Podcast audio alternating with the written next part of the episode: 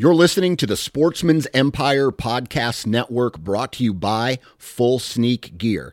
Check out their entire lineup at fullsneakgear.com. Also, be sure to check out our entire stable of podcasts at sportsmansempire.com. New from Moultrie Mobile, the Feed Hub offers first of its kind cellular connection and control for nearly any spin cast feeder on the market. When used with the Moultrie Mobile app, you can monitor feed and battery levels, run feeders on demand, receive alerts when feeders are clogged, and remotely adjust feeding times. The Feed Hub is ideal for anyone who maintains feeders.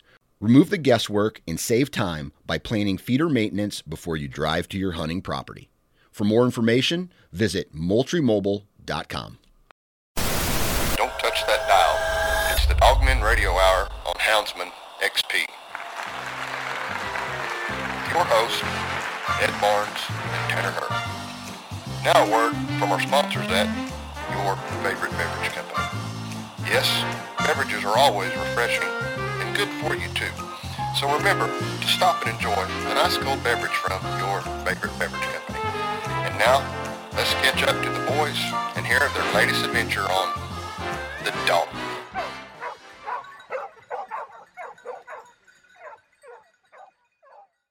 First go round, the Dogmen podcast. It's Tanner Herr. Ed Barnes. We got special guest Cody Jenkins. and Carter Shultz. They uh, come to a bay here at Ringling, just checking it out. Carter's got some dogs running. I don't have good anything that'll bark at a pig, so I didn't bring anything. So we got some questions for you. Answer them fast. Just trying to get to know you. Yeah, I can, I can, I can reel off some answers. Okay. Well, Might not be the answers you want to hear, but Well, I can reel them off pretty quick. Ed's gonna read them off to you. It's multiple choice. We're just All gonna, we're going to throw some questions at you and just answer them as That's fast what as I you like to hear. Okay. Woods Bay Pen. Uh, Woods, Open, silent. uh, silent. Mayo or Miracle Whip. I don't need either. Hound or cur. Uh, cur. Blonde or brunette. Ooh, brunette. Free cast or road. Uh, free cast. Cut, kill. Uh, oh, cut. Bud Light, White Claw. Neither, Miller Lite. Damn it! Like, we set you up and it Yeah. didn't work. Hobbles or mule tape. ah, mule tape every time. Ford, Chevy, Dodge, Toyota. It's hard to beat a good Yota. Yeah. Bulldog, Dogo. Ooh, definitely Bulldog. Deer race or an armadillo hole. Ooh, deer race. I love it. Your boyfriend's name. Um, it depends on the day.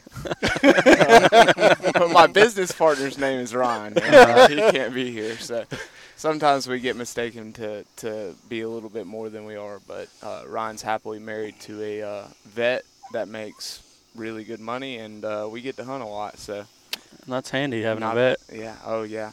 You handled that pretty good. We had a couple setups we were hoping to trip you on, but I I've been I've been blessed to be around a lot of witty people in my life. So I I, don't consider myself extremely smart, but I I have gotten to the point where I feel like I am pretty witty and um, you know because if you're around witty people that are really sharp and cunning, um, it's it's hard to uh, it's hard to stay not pissed off if you're not sharp and witty and cunning right back to them. Yeah. So. yeah, we should mention that uh, you're one half of uh, Boars and Broads. One half, yes, sir. Um, we uh, Ryan wanted to make it, but he, he, I think he had to work yesterday. He Facetimed me on the way up here, and he's a firefighter, so you know he he's 24 on, 48 off, and uh, when he works hard.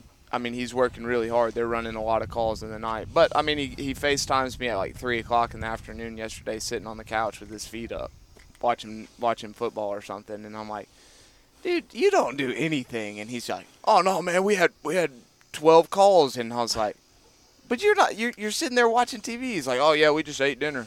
And uh, but he wanted to be here, but he had to work and couldn't couldn't make it shake. But yes, I am uh, one half of Boars and Broads. So what?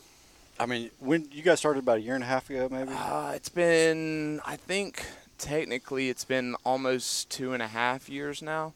Um, it started off as a TikTok um, because I didn't want anybody to really know my name and the fact that I had a TikTok.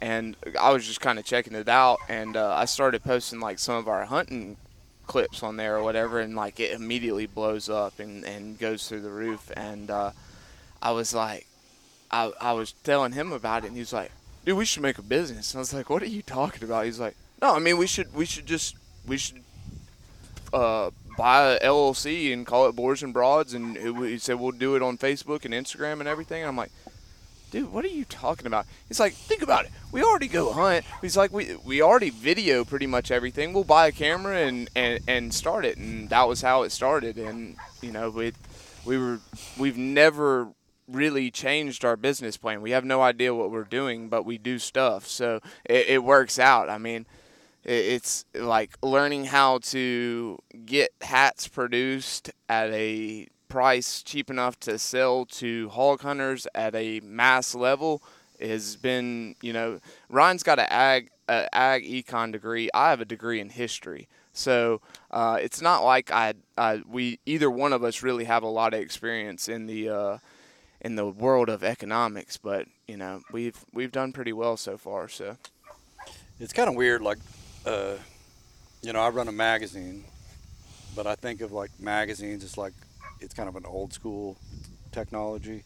And I really, I remember when you, when I first found you guys, I was like, uh, you know, this is the future. The the future Right. is dudes just like making short videos. Well, and, and that's the that's the thing. Um, it's it's been really crazy to me because I had a little bit of background in uh, video editing and, and things like that, and it was like a little bit, but um, it's funny when you really sit back and watch the trends and how things work.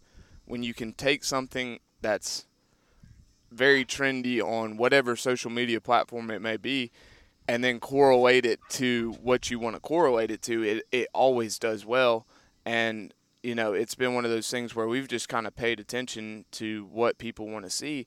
And uh, one of the things when we started, I, t- I told Ryan, I was like, man, I don't want this to be about you and I and how great we are and things like that. I want it to be the truth and we will always tell the truth about us. We'll always tell the truth about our dogs. We'll we'll t- tell you the mistakes that we made, and we'll tell you the good things that we did. So you know, it's it's like because we're kind of 50-50, funny, funny, funny, funny, funny, and then we're truthful. You know, so it's I think we've got a pretty good balance on what we do and how we can reach people for the better. And uh, we, I mean, we've both been blessed by. I mean, it's been one of the best things that's ever happened to me starting this company. So Yeah, I mean, like like I was saying, is I was on the lake last weekend. I seen a couple people wearing your hats. Right. You know, and no, I'm not saying they was hog hunters or wasn't hog hunters, but I mean, you're, yeah, it's it- it's, taking pretty, off. It's pretty cool. Um, I tell people all the time, like people think I'm this like super outgoing, extroverted person that likes to talk to everybody. If you ask my mom, I am far from it. I'm I'm somewhat socially awkward because I'm always processing something. Like I'm looking for doorways and things like that. I, I kind of have a little bit of tism to me, um, but I, I'm always processing.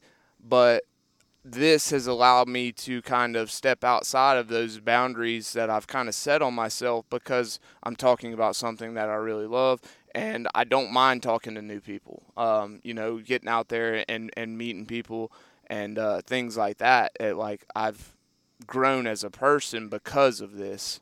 Um, I never imagined myself to be on a viral uh, TikTok or Instagram video of doing something goofy online and like it took me a long time to get like where I kind of accepted it and it, it, it's just it's kind of been one of those things that uh I've I've grown a lot from all the experiences that we've had so So I mean, how did you?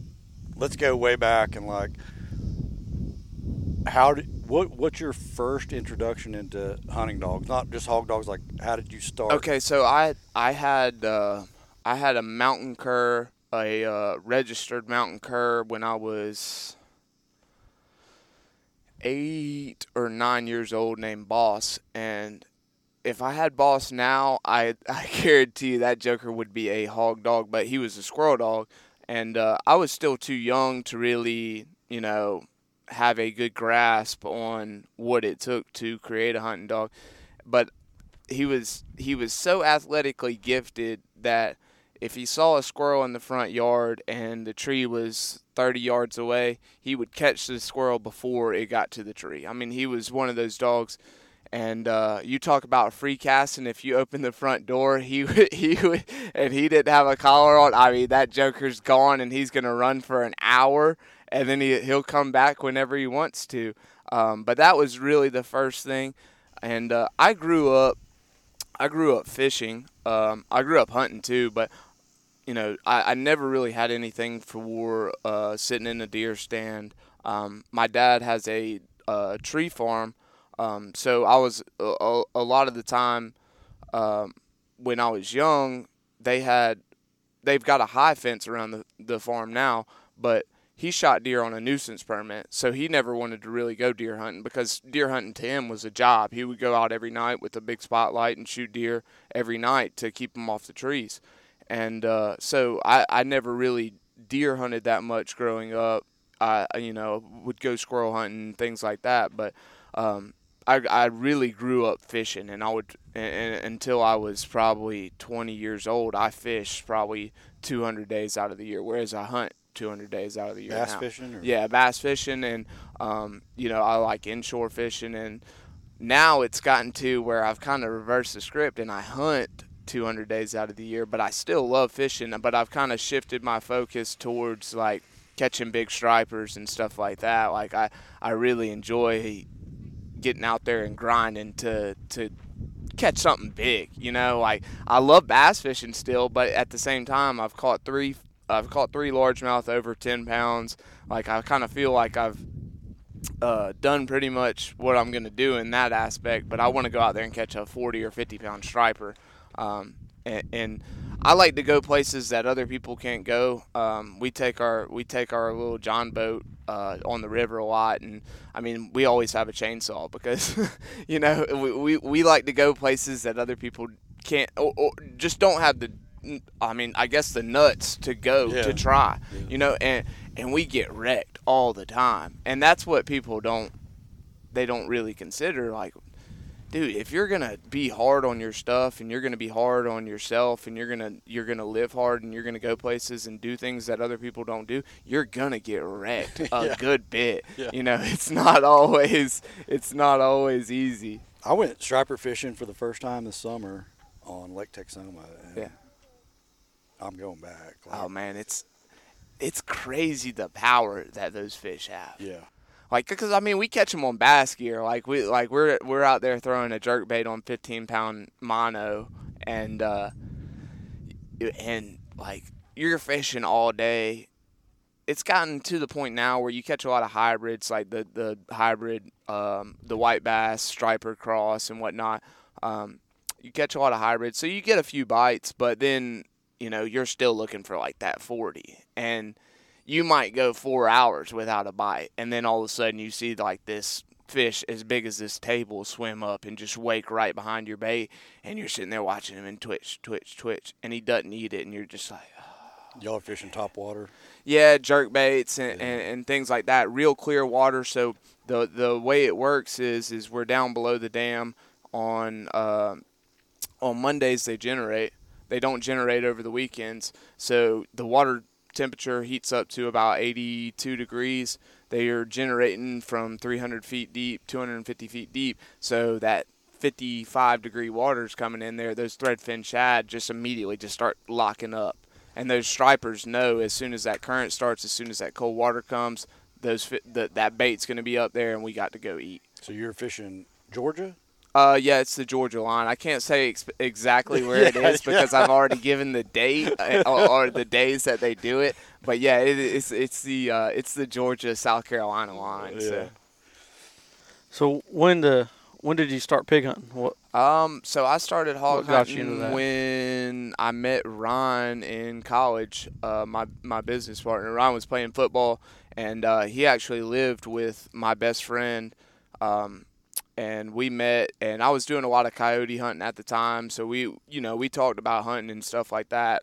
And uh, he's like, man, he's like, and I, I had grown up with somebody that hog hunted that always invited me hog hunting, and I was like, dude, I don't know what the heck hog hunting is. Like, yeah, oh, I, and I never went, and it's probably a good thing that I never went. It's probably a good thing that I never went when I was young because I would have been addicted. I, I mean, eh, and I'm one of those people that I, I'm highly addictive. Like I have to watch myself in gambling, like nicotine, uh, everything that I do, I'm gonna do all the way. So it's probably a good thing that I was grown and had a little bit of mental maturity before I started running dogs because I mean I like I'm tough on my dogs and uh, I'm tough on myself and things like that. But yeah, when I met Ron, uh, we went and it's funny.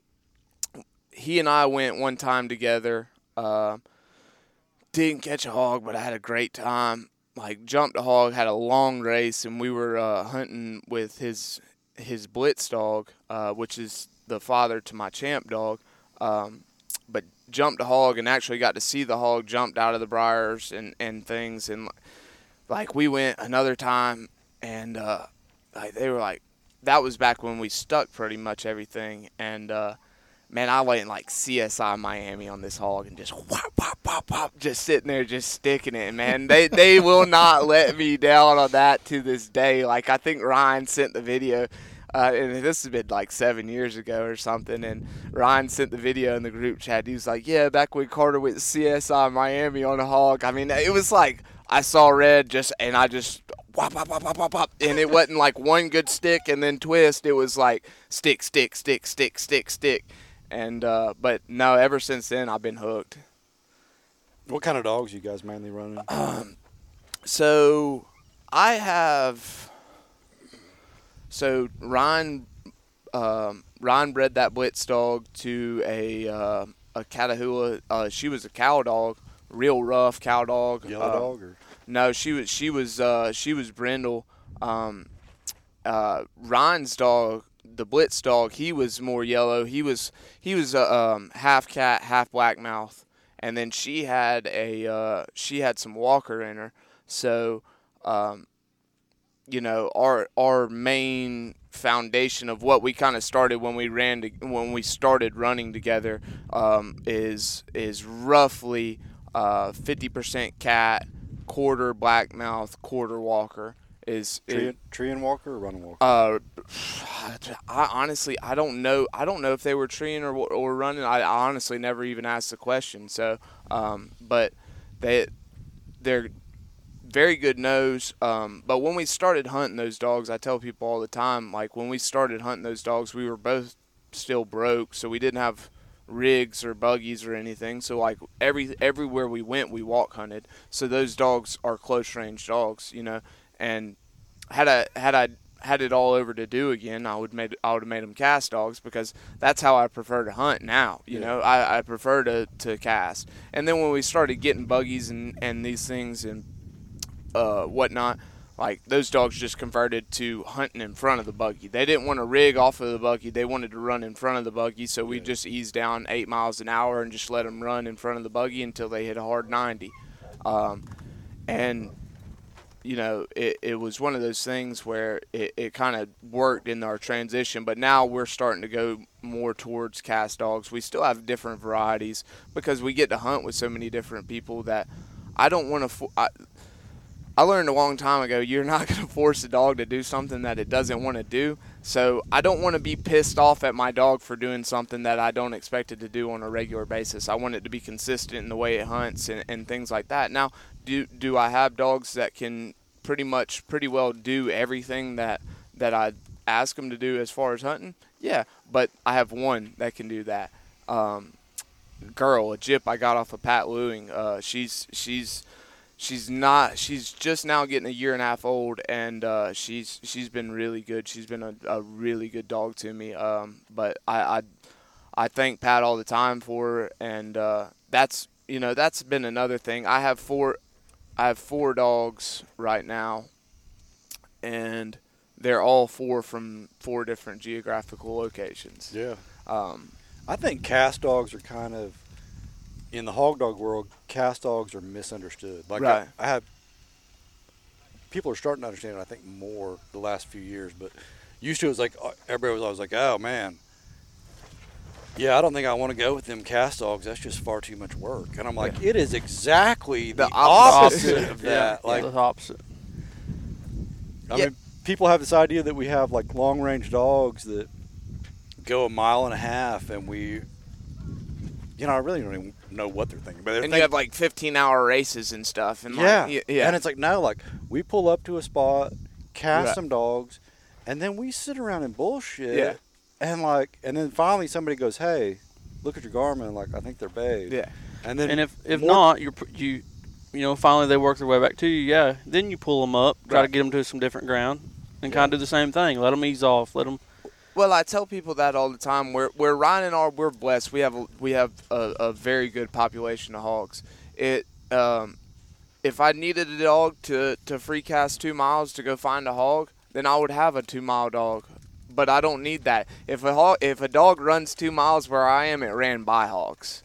Um, our our cast stuff typically hunts um, typically from 400 to 700 like on on you know not necessarily like I'm not going to cast them here in this dry field and they're going to just plow 800 like we have to I try and still set them up for success you know as far as finding a little bit of sign. It doesn't have to be necessarily super fresh but uh, like I want to know that hogs are there you know and if they if they go out there they're going to go out there and hit a couple loops hit a couple loops hit a couple loops and you know you can tell when they boom, I'm struck, and like you can tell the difference between them hunting versus them running an actual track, um, and like so so our stuff is is four to seven hundred ish, you know. Yeah, I mean, like Tanner and I, like we've been hunting together for probably six, seven years, something like that.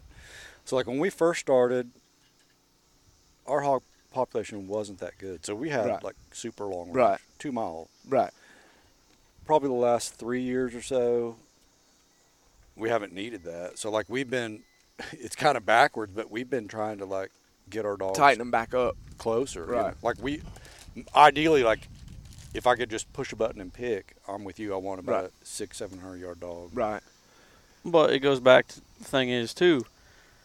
I don't care what you're hunting or what you're doing. You're going to want to set yourself up for success. You know, Right. you're not going to go to a place on the lake that you know there's not no fish. right. You know, exactly. I mean, it's just it's the same same and- principle. Um, so the the group of dogs that came out of Blitz, um, Champ, Shrimp, those were the two males, and then we had Daisy and Putty, are the two females, and all four of them are are pretty good close range dogs. Um, Champ and Shrimp hunted together since they were um, I mean, since they were eight months old, they were just about every time they were in the woods, they hunted together, and um, they would bay by themselves. But as soon as another one got there, they they were going to try him, and then so so Ron and I honestly, we to this day we don't carry a bulldog. Um, uh, we, we our dogs have we we've been really blessed. Like our dogs have if both of them are baying, if Champ and Shrimp are on the same hog and they're baying, it's a good one. And then we're gonna get up there and say, catch him, catch him, catch him, catch him, talk them into it. And and they're smart enough to know where they're not just gonna continue to go in there and get wrecked. They're they're they're really intelligent, uh, really intelligent dogs. And the hog that actually killed Shrimp, uh, Shrimp died a little over a year ago now, um, but he uh, we had the best all around hog dog that I've ever seen. My my buddy Josh Stander owned out of Tennessee, and uh, his name was Rue. And I mean that Joker, I mean that that dog was just phenomenal. Uh, uh, just one of those anomaly dogs that you. He looked like a yellow lab. He had a stub tail and he looked like a yellow lab. His hair was that long, but I mean you could. Uh, he ran him on bears. He ran him on hogs. I mean the the dog was phenomenal. Rue Champ and Shrimp were all baying this hog, and we were like, uh oh, you know, this is a good one. And uh, we get up there and finally see it, and it the the hog is just walking with them, and they got you know they're all cut because they they tried him, and but they backed off and bait him. But Shrimp got poked one time. He got hit one time, and it was right in his diaphragm. And uh, he relayed 300 yards after we we had the hog tied and uh, went treed and we go up there and no barking, can't hear anything squealing, and it we're we're in a swamp, so there's uh so uh, green vegetation all over the place, and we we can't see anything, and I mean we can't find the dog, so we started hitting the tone button just so you could you know we could kind of locate him, and man, he had relayed 300 yards and and was just laid there. Uh, we got him back to the got him back to the boat, um, put a sub Q in him, and. Uh, we're driving back up to the boat ramp and, and I remember this to this day and it almost kind of brought a tear to my eye because it just kind of it it it uh, kind of encapsulated the dog that Shrimp was. He he wasn't as athletically gifted or as physically gifted as Champ was, but he was just a grinder. He was he he would he worked really hard. I mean, he wasn't anything super special, but man, he worked so hard that he overcame a lot of that stuff. But man, we're driving up and and th- he's laid down, and uh, all the other dogs start to picking their head up and winding, and Shrimp like is dead and picks his head up and starts winding, lays back down, and he's gone. You know, and that to this day like sticks with me because I'm like, man, like. God, if I could ever, if I could ever be that tough, man, where that's like that's me, like um, that that really meant a lot to me, and and it, it kind of brought a new level of respect to dogs for me. Yeah, I mean, you see that. I mean, I see that more often in bulldogs. Right. That just tenacity, Oh, like, yeah. and I'll always take, I'll always take a less gifted dog Right. with more mental desire Right. over the other way around.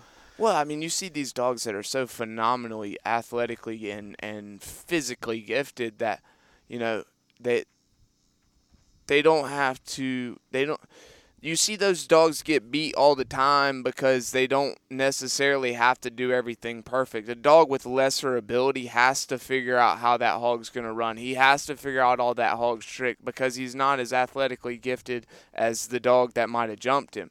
That dog's sitting there plowing and might have run right by him and then you get an older dog that's that's seen it comes back and curls off and you're like, "Oh, there he is." Yeah. You know, and, and I I I've got a lot of respect for dogs that just work, you know, and and you know might not be the most nimble or you know the dogs that get beat up all the time. Shrimp would get beat up all the time, and um, and and he was like he I really liked that dog and had a lot of fun hunting with him, and it was cool. It was really cool to watch him and his brother grow up together, and the, it's funny because you put those two in the same box and like they would kill each other.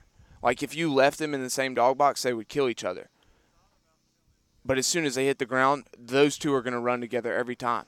They will catch a hog together, you'll tie the hog and then they'll fight over the hog Yeah. if they don't relay. You know, like it's it's uh, it, the nuances of dogs. I mean, I just Well, I mean, we were just you, me and me and Cody and Tanner and you were over at the Bay Pen a while ago, and uh, Monica Wheelis, she's sitting here, she doesn't have a headphone on, but her dog was running, the black and tan dog, and that dog has the same, the same mindset. right. Like that dog knew it was going to get tossed. Oh, yeah. and would just That was, stay. my, in- that was like Yeah. my favorite run of the day. I mean, Just- he, he just stood in there. He's like, Yeah. yeah, it's going to happen. Yeah.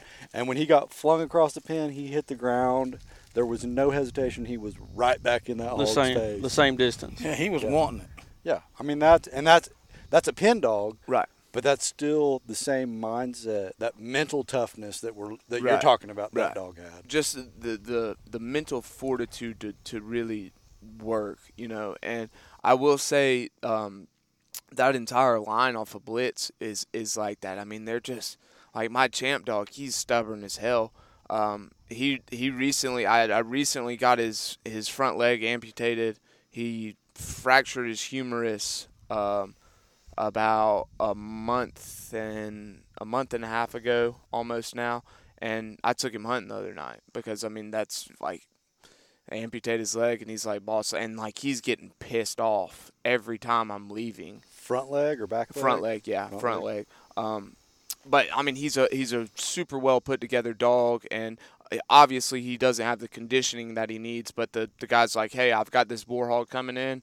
I need some I need some help. Um, he won't go in the trap, and so I took him and girl, um, because I knew it wasn't gonna be. You know, we really got to get out there and find him. I knew we pretty much knew where he was to be, but I wanted an older dog on the ground. Um, and uh, so they ended up when I, I took him out of the box, yipped him up into the cornfield. Um, they ran through there, went probably 250 yards, struck bait, and uh, we they started to come out of the cornfield. Again, didn't have a bulldog. I had I just had my 30-30, and uh, so we they started coming out of the cornfield. So I took off running around the cornfield, and uh, they come out to the road, and man, like it's like the one time in my life that I haven't taken like a crack shot immediately, just thrown the rifle up, blown his head off, or you know, shot him right behind the ear or whatnot. But like it, it was almost poetic what happened when they walked him out of the cornfield. Like there's big thick woods here, big thick woods there, and there's a road, and like I'm watching the dog that I have raised since he's a puppy with three legs and uh, I, I, you know, watching him go through what he went through, spending the money that I spent to get him back to it, and and like he's sitting there cat backed, pearled up on this hog, and just and they're walking right down the road, and I didn't even put the rifle on my shoulder. I just sat there and watched him bay, and to me, I was like, man, that like that feels really good, and uh, so I started thinking about it, and I was like, I mean, it, this it wasn't the hog that we were necessarily after. It was about a 150 pound boar hog, and I was like, I'm not gonna shoot it. I was like, I, I wonder if he'll catch it. I was like, catch him, catch him, catch him, catch him, catch him, and uh, started talking him up, and he went in there and hit it as hard as he could. Missed the ear. He's funny. He he only catches ear. Missed the ear. The hog blew out, and I just screamed like I was pissed and uh, you know they went on a race, and he ended up swimming across the. Uh, he ended up swimming across the creek, which was flooded into you know acres and acres and acres. We got three inches of rain in less than 24 hours, so I mean it just blew up.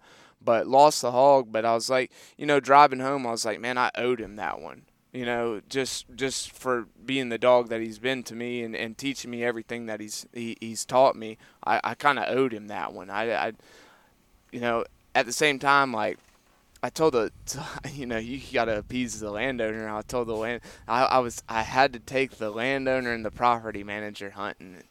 And they're like, "What happened? Why didn't you shoot him?" I was like, "Oh, I just didn't have a good shot." You know, mm. and I mm. watched the dogs bay him for. Man, that's the thing. Minutes. Like, we run for the most part loose dogs and, and have for quite a few years, and I, you know, a lot of people that run rougher dogs I always and I'm always trying to convince them, but I think that like they miss out on this. Like I was telling, I think it was Joey and Nate. I was like, man, like I don't, I don't want a suicide missile dog. Like I like w- when when we hunted rough stuff, like we hunted we hunted our curs with rough stuff, and it we caught so many hogs. I mean, we you, we piled yeah. hogs. You up. can catch more. Oh yeah, no doubt but it it felt like we were always just we got we got to go, we got to go, we got to go, we got to yeah. go now. Frantic pace. You know, and yeah. now we have dogs that'll you know they'll back up and bay and and like we're not in some super big hurry. If they, you know, if if we've got two dogs on the ground and they're not necessarily either one super rough and they're not barking anymore and they've got the hog caught, it's not a bad hog. Yeah. You know, it, it's it's a pig, like, and we can take our time getting up there to them. Remember when you guys were hunting that tournament here this winter, mm-hmm. and uh, I wasn't hunting the tournament. I was just I was just along for the ride, and caught quite a few. It was getting late. Like everybody was tired, tired, tired. Oh yeah. And uh, since I wasn't hours. in on, yeah, like I wasn't even in on the hunt, so I couldn't even lead a dog or anything. Right. I felt like, and and he took advantage of that. No, I felt it so ain't, bad. It ain't much different than when we usually go hunting. I felt I felt so bad. We was walking out, and I had three dogs and a pig on my back, and Ed's walking beside me like drinking a pop. I was like, "This is normal." And what did I tell you? I was like, I feel like such a piece of shit. Like I can't do anything. But so we're walking across this creek. Tanner's got three good dogs on a lead and these things strike in the bottom of this. It's dried out creek, but they strike right there. And Tanner, like, we're already so tired. And he looks at me with like this disgusted look on his face, and he's like, "What do you think?" And I was like, "I would turn them loose." and he's like, "That's that's." Uh, he goes, yeah, and he like turns them loose. So, but it they goes burn back. out. They just burn out. They Oh, burn. yeah, just cruise. They were like, and they'd already caught three pig, three Yeah. or four pigs before that. So I mean, they wasn't fresh, you know. Right. So it was hot. they went 1.63 miles and fell bayed. We were pretty close to the truck when they struck, so we get back to the trucks. You know, we're drinking pops, eating some snacks. We're tired. It's like probably three o'clock in the morning. oh yeah, you gotta love and that. uh, so they're bayed. Yeah. And uh, I'm like, let's take a nap. so we slept for probably like two hours while these dogs were bayed. That's awesome. You know, and then we got up about about the sun was almost starting to come up, Right. and we all got up and it's like, look at the Garmin. It's like, yeah, they're still right there, bayed. It's like Never moved. I mean, just That's awesome. we're like, let's go catch it, and that's what I think that people with rough dogs Right. miss out You, on. you do miss it. And I used to hunt with rough dogs and, and guys who had rough dogs, and like you say, it was always just like It's like a job at that point. Like you frantic. gotta go. Yeah. It's like pan- like total panic. As soon as they, Panic. as soon as they get over 500 yards, you're like, I have to go to them. Like I have to get closer to these Yeah. dogs. Mm-hmm. and there's like this serenity that comes with like loose dogs. Like, I mean, we literally took a nap Yeah. because we're like, these dogs can take care of themselves. Like, they're not going to get cut. They're going Right. to be smart, stay back.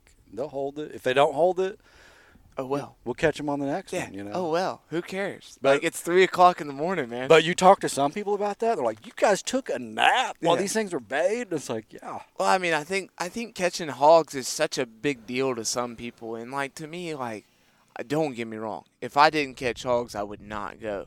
But like to me, like I like going out there and hanging out with my friends and, and watching all the, the other aspects, all the, the cool things that I get to see. I like seeing snakes and, and alligators and stuff like that. Like I don't like seeing alligators. Screw an alligator. I, I lied on that. But you know all the beautiful terrain that you get to see and like um that like catching hogs obviously I, I I if I didn't do it then I wouldn't Yeah. go but like to me like when you can add everything else into it and you're not in this frantic mode of like we have to go catch hogs like if we you know and I still get pissed when we don't catch hogs but at the same time it's like But you also like so sometimes me and Tanner will go with people who don't normally hunt with us. There's been countless times where, and I think it's a thing that comes with age and the length of time you've been hunting. But there's some nights where we go and we don't even get a like literally don't even hear a dog bark, and we and we hunt till two o'clock in the morning and then call them in and go home. And people that are sometimes people will be with us and they're like tonight sucked. Yeah. And I'll look at Tanner and I'm like, tonight was badass. Right, because those dogs, were out there working. They didn't find and then you'll go sometimes and catch four or five, and you'll be like, "Man, like those dogs didn't do what they were supposed They to." They got do." lucky. Right? Yeah, And it feels bad. Hundred percent. Yeah, you do, you don't feel the same way. Like, give me the good work over the the reward. You know, I want to see the work. And that's the difference. Like, and I think that comes with age and like, Oh, 100%. When I was when I was 22 or 21 whenever I started this, like it was like we have to catch hogs. Yeah. And like dude, we didn't catch that many hogs. Like we we we wore out a lot of souls, but we really didn't have like our dogs that we have now that are that are 5 and 6 years old, um they were like 8 months to a year old. Like they're they were all young and uh like we didn't get like we had we had two really good dogs. Everything else like sucked. Like we had these young dogs and like man like we finally that those those young dogs finally got old enough where you know and the two really good dogs that we had were uh, Ryan's Blitz dog and then a fellow named Adam Blaylock had a dog named Pretty that was a really really really good dog. Um, but them two found all the hogs, and about the time our dogs got like a year and a half old, uh, we we took the old dogs away and then started making Yeah. and, and you know those dogs really accelerated at a rapid rate when they had to do it for themselves and i think a lot of people miss that like they think okay well this dog this dog ain't that good or this dog is phenomenal like take out whatever's in front of them and then you'll you'll figure out what the dog is Yeah. you know Yeah, I th- a lot of people do miss that. I remember when I first got. I don't, I don't, terrible with time periods. I don't remember what time. But when I first got a Garmin, so before that, right nothing. Well, I mean, I had a telemetry collar collars for maybe like two years before I got a Right. Garmin.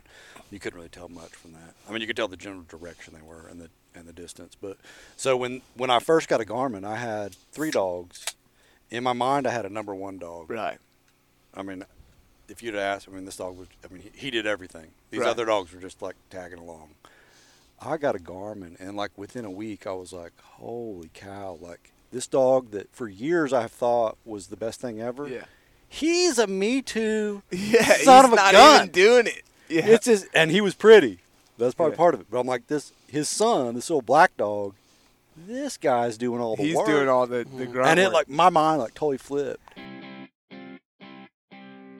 The Houndsman XP podcast is fueled by Joy Dog Food. Joy Dog Food has a rich tradition of supporting the houndsmen of America. Founded in 1945, Joy is proud of its history and the relationship it has built with the American houndsman.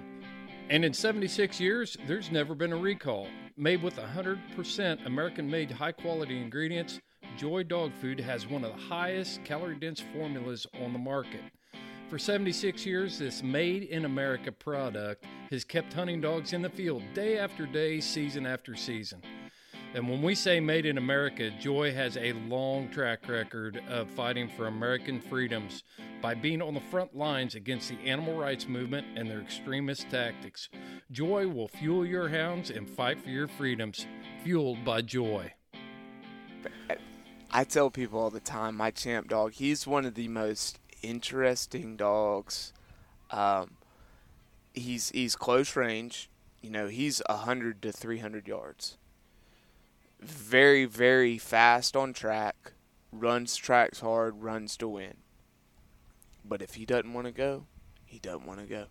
And he will make you look. I mean, and if you're on hogs, he will make you look like a superstar, man. I mean, you, when he when he was two to four years old, as soon as you touched the hog, he was gone. I mean, if you don't want to catch any more hogs, grab the red dog. Don't grab the hog. Grab him off of the hog, and then flip the hog. Because as soon as you put your hands on the hog, he's gone.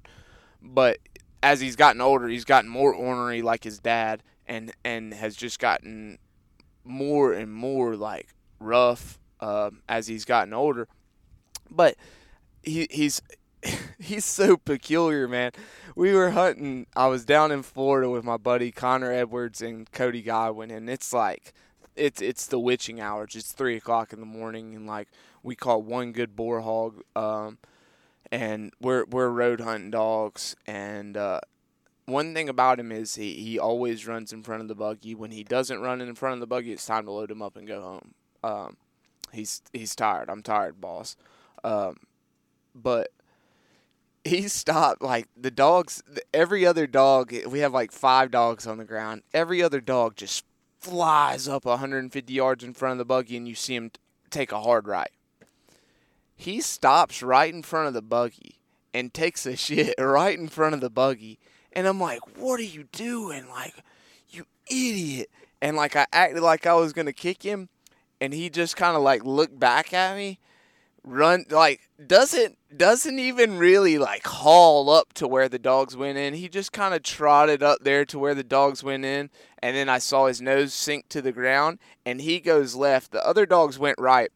He goes left, runs in there like 50 yards, and bays a hog.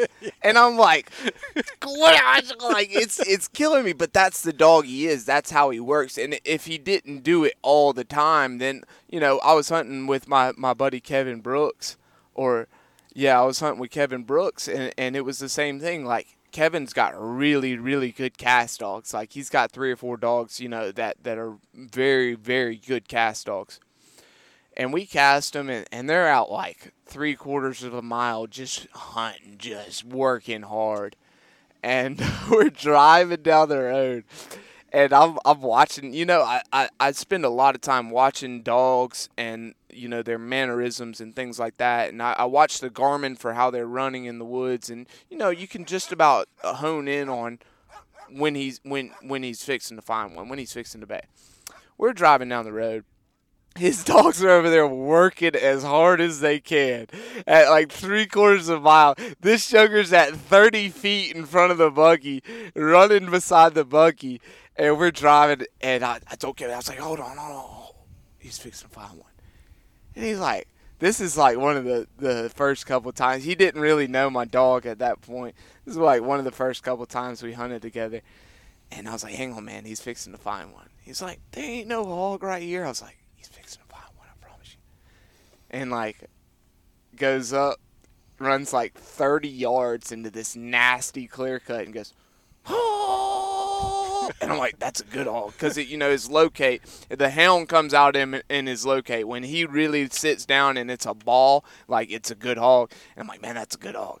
And he had a uh, he had a rough hog in, or a rough dog in the in the box, and we dumped him out and and uh, went up there and we didn't catch dog. We got wrecked, but you know it was one of those things. He was like, that that red dog. He's like, I hate that dog. He's like, I'm like, man, I'm sorry. That's just the dog he is. Like, you know, and and I I will never take him with cast dogs because like he will make me look like an idiot if I take him with cast dogs. Well, I mean that's the thing. Like everybody has this like, or a lot of people have this mindset that like range Right. equates to goodness, Right. and that's not the That's truth. not. Yeah. I, give me bottom and and and I like dogs. I li- I like dogs that when when they hit the track, that there's a noticeable difference in speed.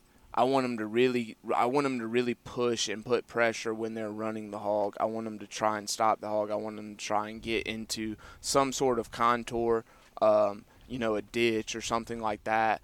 And and I I I, I you know, and if it's a long race, I want him to pump the lungs out of the hog. I, you know, um, but I I agree that that hog that dog. I mean, a conservative number on hogs that he's found for me, and don't get me wrong, we have a lot of hogs, but a conservative number of hogs that he's found for me is, you know, 500, 600 in in his life. I mean, he's he's been very, very consistent.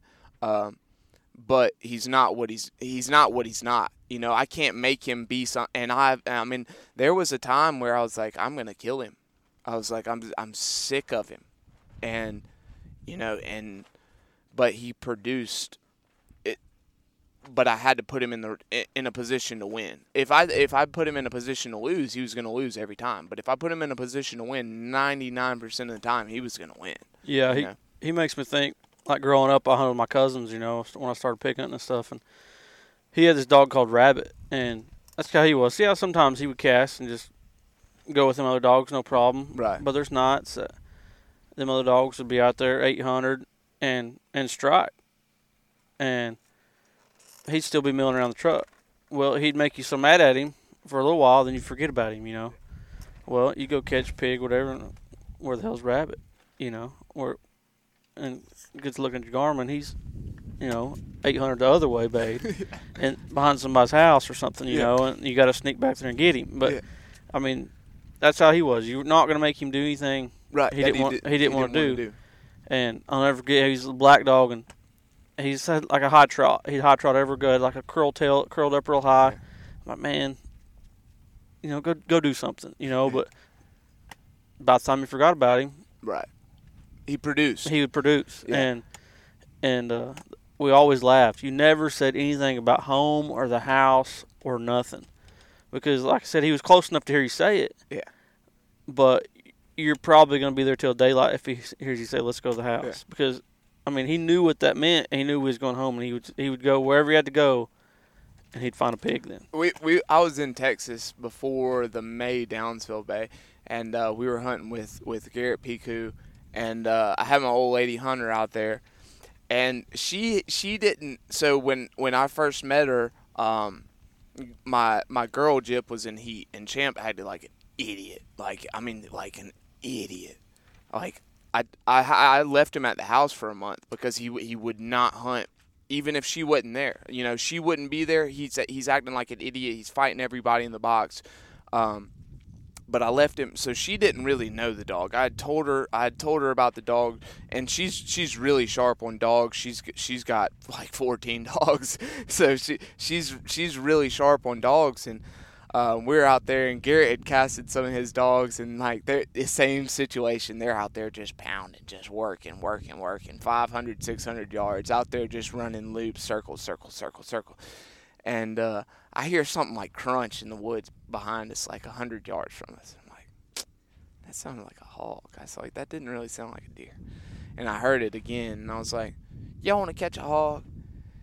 And uh, I, I had Champ on the box. And uh, she's like, oh, put that red dog up. He ain't to do nothing. I was like, no, I, I promise you, like, we're fixing to catch a hog. I took him out, walked him over there, and I said, get in there. He run up there 100 yards. Whoo! Just, I mean, and, and that was that's the dog he is, and, and he has done so much for me in this because it has taught me a, a lot of patience, and it's it's it's taught me really to not try and make a dog something that he's not. You know, I, I I'm had I started him casting, he'd be a he'd be a fine cast dog. But I started him walk hunting. He is what he is, and I'm not going to make him what he's not. And it doesn't matter how frustrated and pissed off I get at him. He's not going to do what he doesn't want to do. You know. I like, you know, I mean, my my personal preference is long range free cast dogs. Right. Free cast meaning that we're not turning them on a track. We're Right. just going to a place we think we can succeed. Right. But just turning them loose. But we was hunting Monday night. Me, Tanner, Cody, and Corey. And the one fault, the one common fault that I see with long range cast dogs is that some of them tend to race Right. till they get about a mile deep and then start hunting. Right. So this this kid Corey who hunts with us, he's a real quiet kind of guy. He's fun, he's funny as all get out, but he doesn't hardly ever say anything. Right. So me and Tanner turn some dogs loose. They get deep real fast, and then we both start telling each other like, "Yeah, this is starting to look like something." And Corey leans over our shoulder and goes, "Are they done racing?"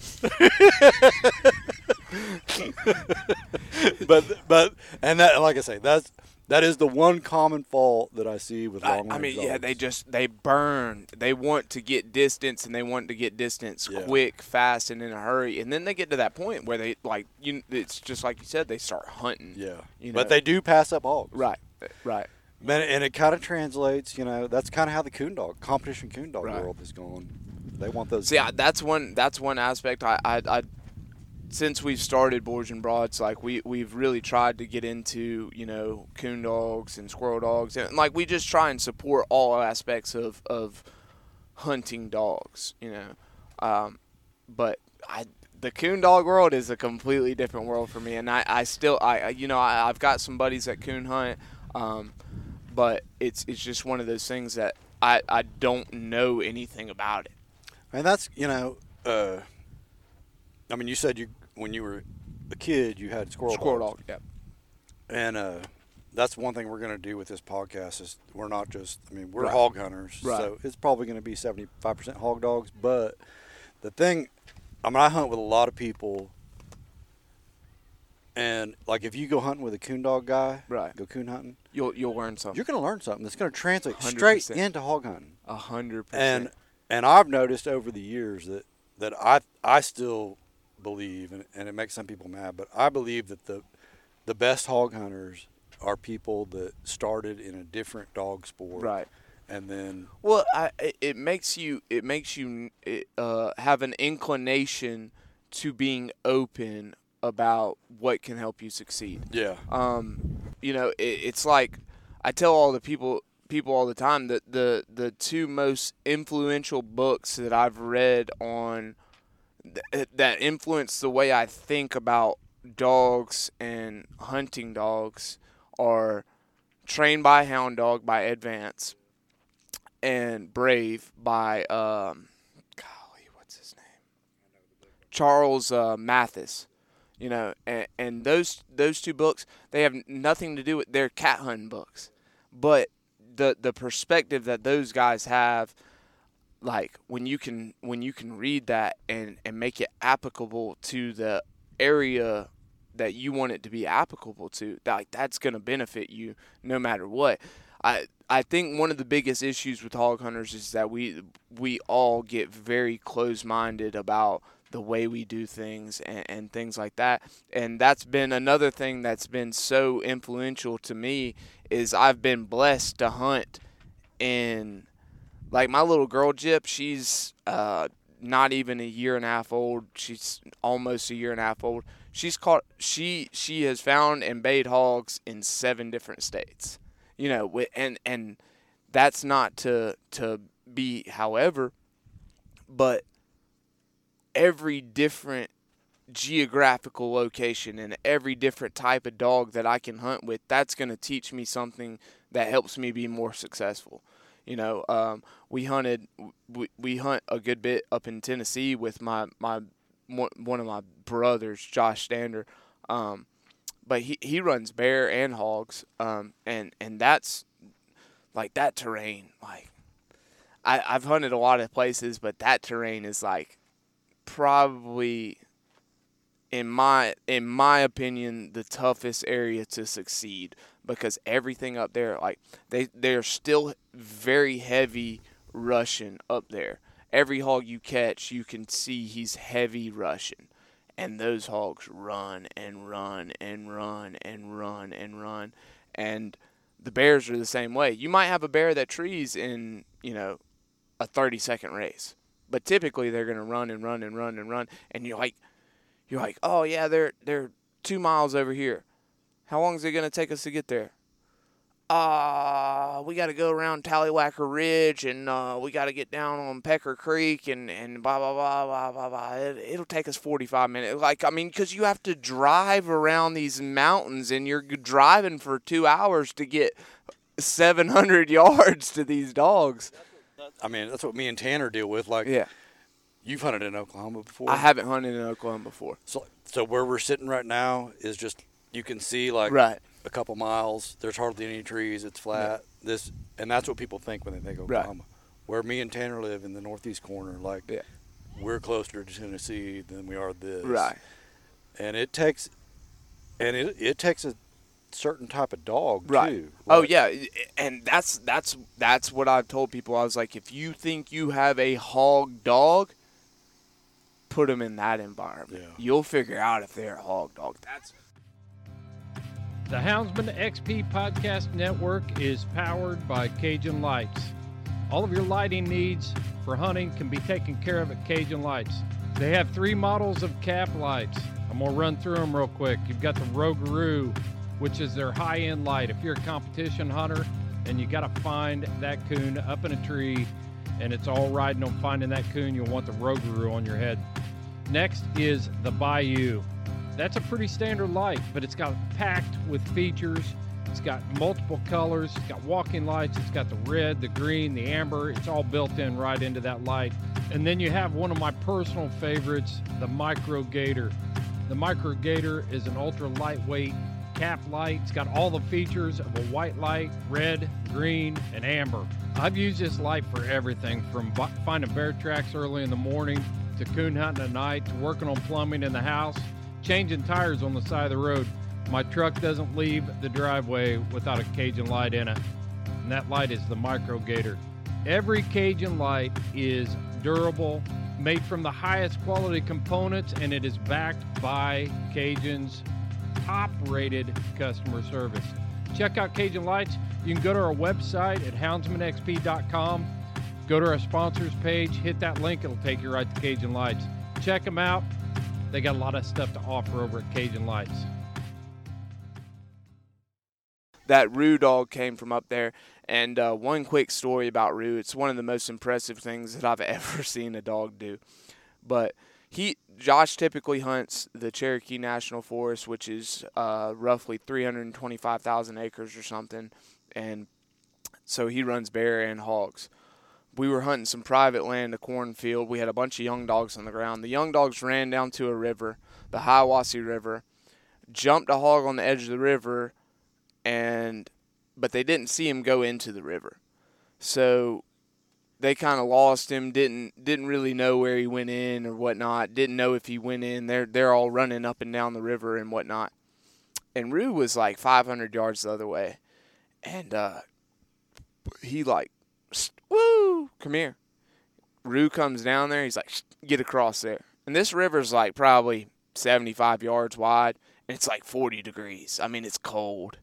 And uh, Josh goes, get across there. And Rue like sits back and looks at Josh, and he's like, come on, boss. Like, are you serious? And Josh goes, Rue, get across there. This dog jumps in the river, swims across this 40 degree river, runs up there 800 yards in his bait. Like, and I'm like, man, like if I could make a dog do that. Isn't it crazy? Like It's like it oh, takes a. I man. mean, you got to spend time with the dog, but it's. You know, he obviously never taught that dog a command for Right. swimming a river. Yeah. But if you spend enough time with the dog, They understand. they Right. understand what Yeah. you're asking them to do. And man, the the crazy thing about Rue was is like he was like a borderline house dog. Like he would it, like I we would we would be going bear hunting or something, and Josh had hunted this dog like two weeks straight. You know, taking off Sundays to go to church, and he had hunted him two weeks straight. And Rue, like when he got older, before he died, like he'd get stoved up real bad. But I would go in the bathroom at like four o'clock in the morning to take a piss before we left, and like Rue would like climb out from up under his vanity, his bathroom vanity, and like stretch and just and like you would hear just. And you're like, there's no way that dog's gonna hunt today. There's no way. And Josh would let him outside to go take a piss or whatnot, and he would be sitting on the back of the truck every time. That's been like the theme for the last two days since we've been here. Like Tanner and Cody giving me hell. When you're that old and your bones crack, you're gonna get up and get in the truck too. Oh man, that's the thing. You know, it's like hunting, and I, I've I've kind of refra- I've kind of slid back a little bit on it because, like like I said, like we get to go a lot of different places and we do a lot of different things. We we're trying to get you know more and more so into the bay side of things and, and and just supporting those that support us. But man, used to be like we'd be like, all right, if we get there at two o'clock in the morning, like we can hunt until eight, and then we'll just go to the bay, and then like once the bay is over, we'll go hunt again, and then we'll go back for the next day of the bay, and then we'll drive home. And like you get home and you're like, oh my gosh. How like, old are you? I'm 28. Yeah, so you guys are about You're the the same. same age. Yeah. I'm 50, so I can't do that. But I mean, like, That's it. Yeah, Well, you I'm need fit- to be honest. Okay, the calendar says I'm 50. You've already said you're not good with time. Yeah. So, you know, you, Sometimes the body tells me 60, 65. Really, it ain't. It ain't really how you get around. It's just your attitude about midday.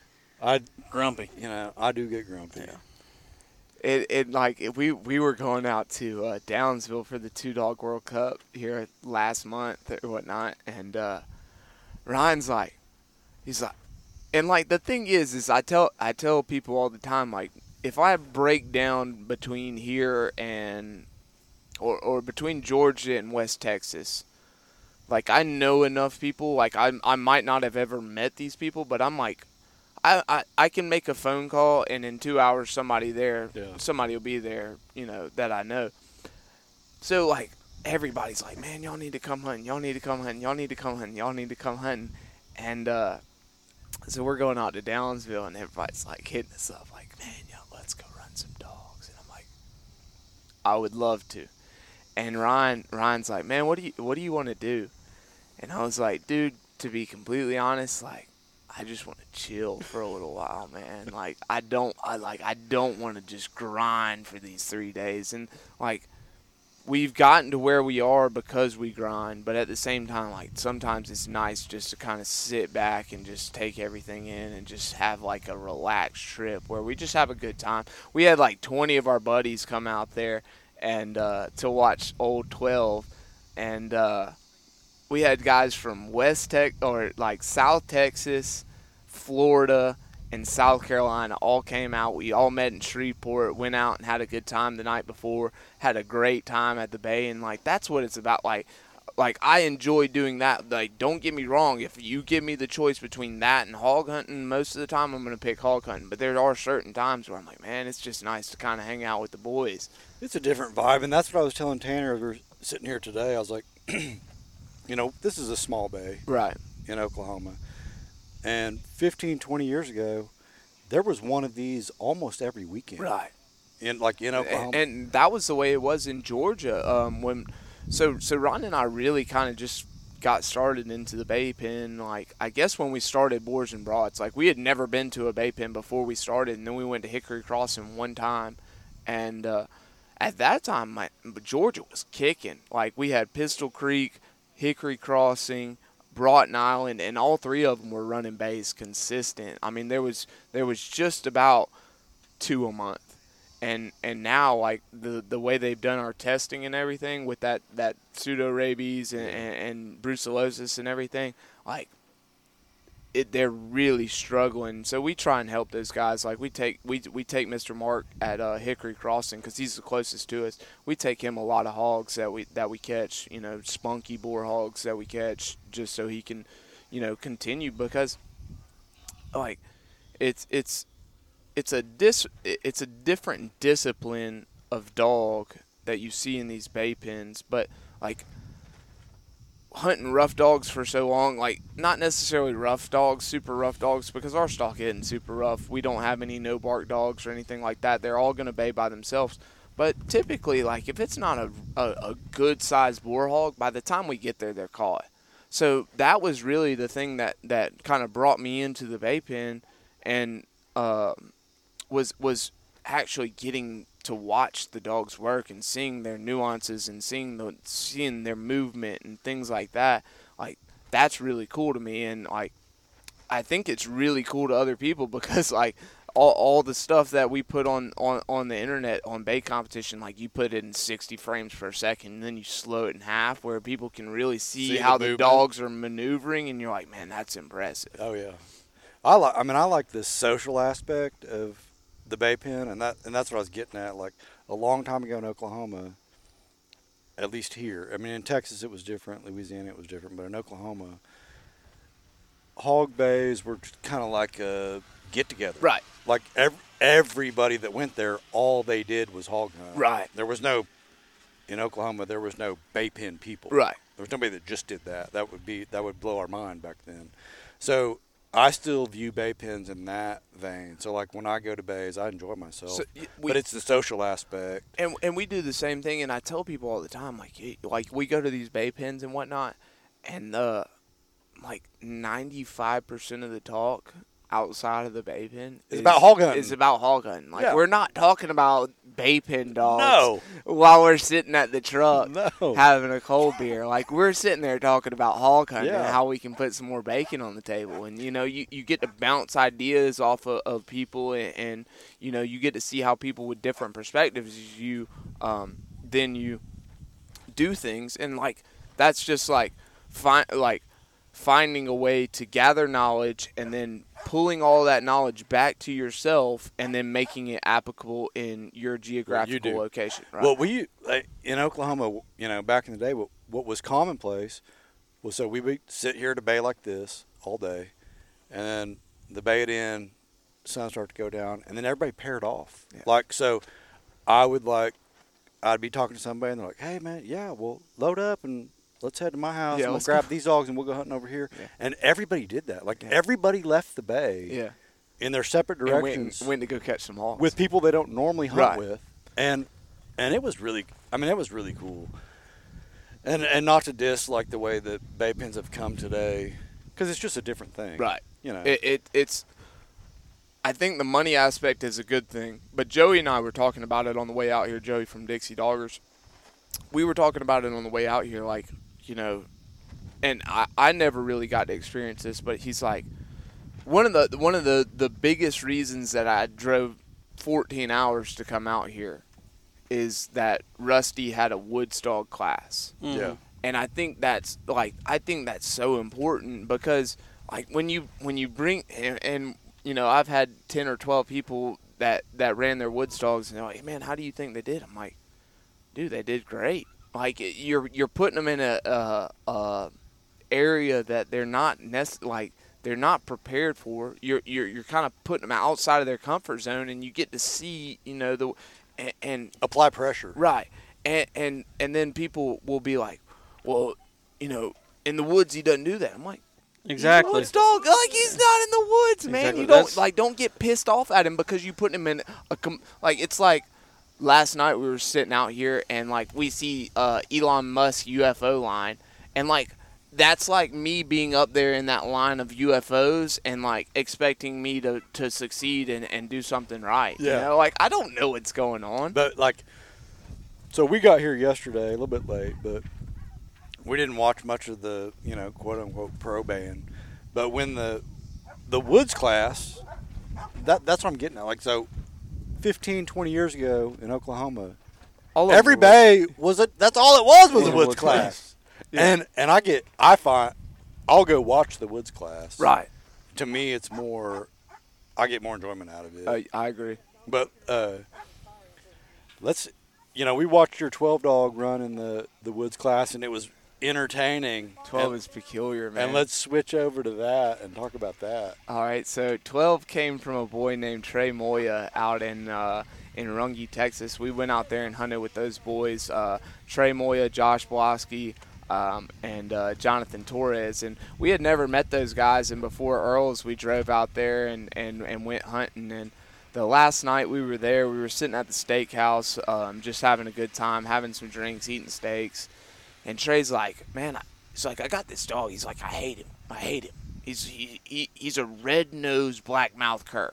What is that? and I'm like, I'm like, what are you talking about? Sounds like it's gonna be And- rough. and- and, like he's like he's like no, he's like he's a black mouth cur, but he's like he's pink. Like I, I don't like him. He doesn't hunt the way I want him.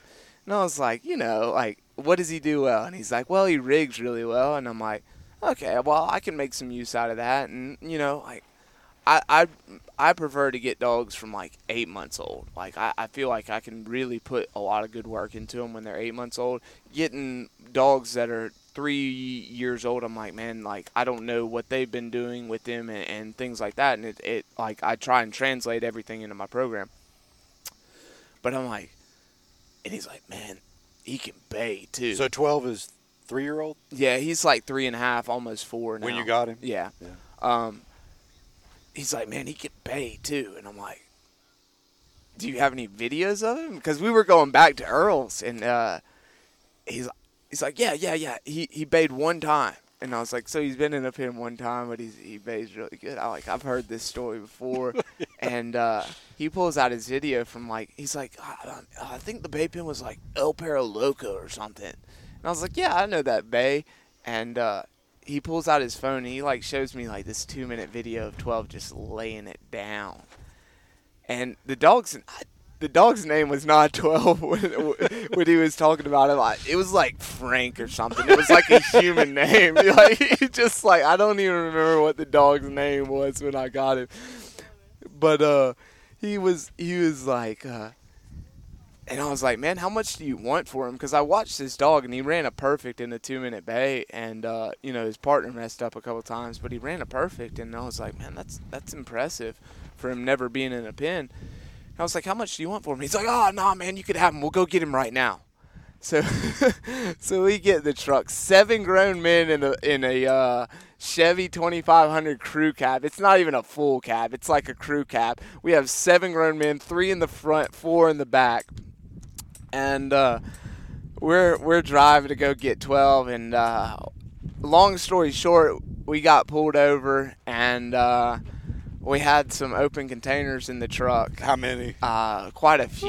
we'll just leave it at that. We had quite a few open containers in the truck and quite a few unopened containers in the truck. And uh, we're sitting out there, and man, we're all fixing like we're down in the dumps. We're like everything started off so great, and now we're all fixing to get open container tickets.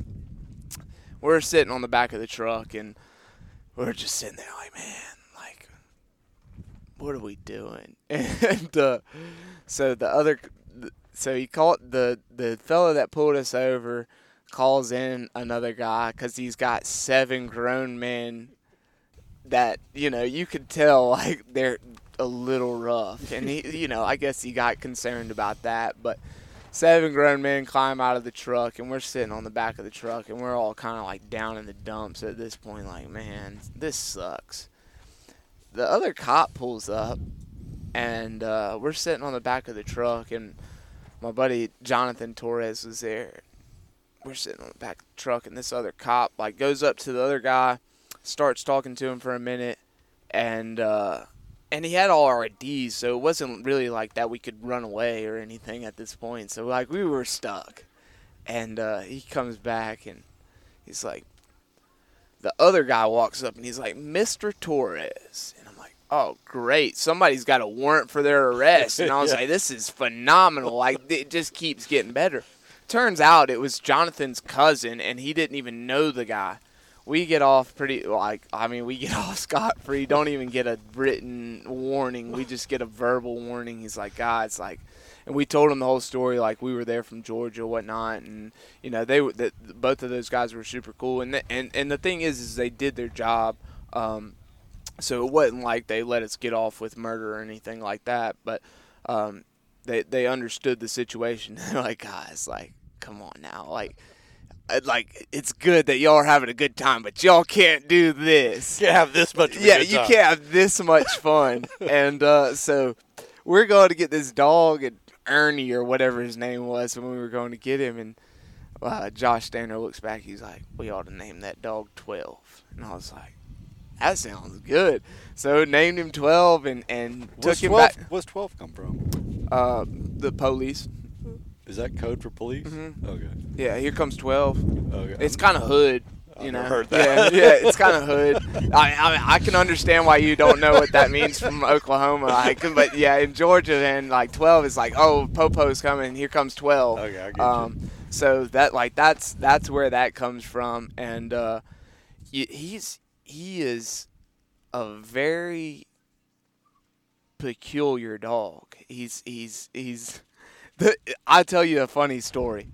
So the first time I ever met her, uh, Hunter, the first time I ever met her was at Hickory Crossing, and uh, I we were running one dog, and uh, the only the only thing I'd bait him in was two dog, and it, the only thing I'd bait him in was Earl's, and he he did really well at Earl's. Uh, had two really good runs, but you know he had been in the woods, and then I ended up taking him to Hickory Crossing. I was telling her, I was like, man, I got one dog that nobody knows about. He's he's pretty good. I was like, he's like he's gonna jam. We go in there and like the lights, or it's dark, but the lights are on. And, and like I'm fully anticipating this dog just going in there and laying it down. I'm thinking positive. Oh man, I was like, I was jacked up. I'm like, hey, I'm fixing to win with the dog nobody knows about. I let him go. He runs in there, goes, "Row, row," barks two times, turns around, and comes back to me, and I was like, mm. and I'm like, embarrassment like starts to creep up, and I'm like, I'm so embarrassed. I'm so embarrassed, That's the other thing about bay pins is like and I couldn't be mad. everybody is watching you. Oh yeah, and, and like like I had told her I was I've been hyping this dog up. I'm like he, he's gonna jam. Like uh, watch this video from him at Uncle Earl's. He's jamming, and he goes in there and goes hurt hurt. Turns around, looks at me, and comes back to me, and I'm like, Not so much. I was like, I'm so mad right now. But at the same time, I put him in a position that he's never been in before. And honestly, the Woods class here was the only real real reason I brought him up here. Um, and I that was that was the one other time that he had ever run one dog. He's run two dog a lot, and he's he he, he he's run with hunters dogs, and, and we've had some phenomenal runs. We took we we tied for fourth in uh, the amateur in May. Eh, In the in the in the novice two dog in May, and uh, out of you know 90 runs, you know he's he's a he, he's a good two dog, but I didn't know if he would do one dog. So that's why I brought him up here because we're having a bay in Georgia in two weeks and they're not having a two dog and it's $80 entry versus a $30 entry. So I just spent like $500 in fuel and hotel and everything to get out here so I could see if he'd run in one dog for $80 entry. But we got to say, you won first dog. Yeah, yeah, we we we uh we actually we won uh the Woods dog class and uh and he he did really well and he came out today. I put him in the pro class and he bayed a 10 and uh that's Mr. Ed's. That's not mine. Um but he bayed really well in the in the first round. Ended up baying a, a 10 and made the bay off out of uh, uh seven seven dogs made the bay off in the in the pro class and uh he went out there and they were already like I was the last run in the bay off and there were already like three tens and he went out there and the wind picked up and the the wind was blowing out of from where the hogs are and he went out there and was laying it down and that wind picked up and he picked his head up one time and then he did it again and I was like all right hog out because I'm I'm still gonna run him in two dog but Yeah, I'm sure the people can hear on our microphones that it's pretty windy out yeah, here on these it's very windy out here on these plains but it is nice. But that and that affects woods dogs more Right, than more pin dogs. right. If They get they get scent drifting off the back Right. pins, or sometimes during a bay in the back in the working pins, yeah they'll be th- moving those hogs will move around and squeal or something and, and that you know. affects woods dogs Th- those those woods dogs like it's it's funny because in the woods you always have to be on alert because you, you never know when you might bay a rally and or you you might break one hog off of a rally and then all the rest of the rally comes up and whoops you for- or I mean, or so you take a dog like Tanner has a really good dog. The so she, you know, her and two other dogs might bay a hog. right Well, at least my thinking. So in her mind, they bay that hog. If she gets wind of another hog, right she, she she's liable to leave those right two dogs behind this her to this bay that hog's hog. taken care of I'm gonna go get that Right. one. And I think in the pen, a lot of Right. woods dogs have that same I mentality. think the judge did really well. Joey did really well translating that, no, having the knowledge of a woods dog into judging because he took effect and he didn't deduct for that wind or that lookout whenever the back was banging or something like that. Yeah, for Uh, sure. It oh. takes it takes a judge with a different mindset. right to- because because a, a Dogs woods that bayed a nine wouldn't bay a nine in the pro class. no, you know, uh, uh, to me, if my woods dog sits there and bays a nine five, and the five times he looked out were looking back at me for the catch dog, like, "Hey, boss, That's what I that's got him right here." That's right exactly here. what I was going to say because, like, I'm not a bay pin guy. I mean, Right. like, I can count on one hand as many times as I've put 'em- my dogs in a bay pen somewhere. Right. You know what I mean? So this is like a carnival. You know what I mean? They don't know what the hell's going on. Yeah, Like, even like starting my pups that I raise, I try to malk hunt 'em. You yeah, know, I no- do the same thing. I, no that- pen. I got a creek at my house, and I got and I put a pig down at the creek, and just kind of ease them that way as puppies. Yeah, I send a dog that knows something what they're doing. right. So yeah. I mean, Like, our e- you- dogs don't even go in a pen at, at the house. yeah, so like if if I put my good dogs in, yeah, they're gonna bay. I mean, Right. I know they're gonna bay, but if I'm that close, I promise you, Yeah. she's gonna go, hey. Hey, Uh, boss, he's uh, he's right here. Uh, go ahead and send that bulldog. We Yeah. got him stopped. You Yeah. know what I mean? Like, Yeah. Hey, boss, my, do- my job is done. yeah, You know, and, and guys get frustrated at it, and I'm like, man, like, you have to understand, like, don't get me wrong, like. There, there are twelve is one of the dogs that can do it. He never goes in a bay pen unless it's competition. Like I hunted him Wednesday before we came out here. I left. I hunted Wednesday morning and left. Wed. Well, I left my house Thursday morning at two o'clock to go meet Joey and those guys. Like if you flip his ears right now, they're briar ridden. Like he he he doesn't. But it just it just for some reason it translates. Now I was talking about Champ earlier. The first time I ever ran Champ in a bay pen, he tied for second in the Woods dog option at Earl's. So they don't have a true Woods dog class, but they have a Woods dog option that you can get on your dog. He tied for second in it, and he was he was pretty good in the bay pen. And then all of a sudden, like one day, he realized like those hogs can just walk out of that gate. And so he'd bay hard, bay hard, bay hard. That hog would walk over by the gate, and he'd just turn around and come back to me. He's like, "My job's done." I mean, I think like I mean, it's kind of a hornet's nest, but I'll go ahead and hit it with a stick. but whether it's coon hunting, hog hog baying, whatever. So bay pens originated because hog hunters started griping in the woods like my dog's better than your dog. Right. So a bay pen was invented to find out who had the better hog. It's a way to quantify things that can't Yeah. really be quantified. But after, you, even in the coon hunting world, same thing. But after you take that a certain num a level away from that, Right.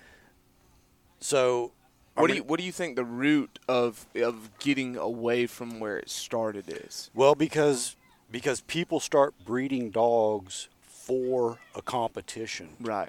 When you start breeding dogs, you know, I mean, you take a pin, see who's got the better hog dog. Right. Money starts coming into play, and then people go. A, a bell goes off. Yeah. They're good dog breeders. Yeah. They know what they're doing. Yeah. But they're like, I'm going to breed dogs for this competition. Right. And that's when the competition, be it coon hunting, Right. Uh, hog bays, whatever, that's when the dogs start splitting off. Right. And at the Find a way to win. yeah, and at know? the at the point we're at, for the most part, and there's exceptions, but the dogs have split so far apart that they're now two separate things. Right. And and that's what I love the most about the uh, the woods classes. You get to see dogs that are comparable. Like you're you're not you're not watching so pretty much everywhere has a woods option that you can buy.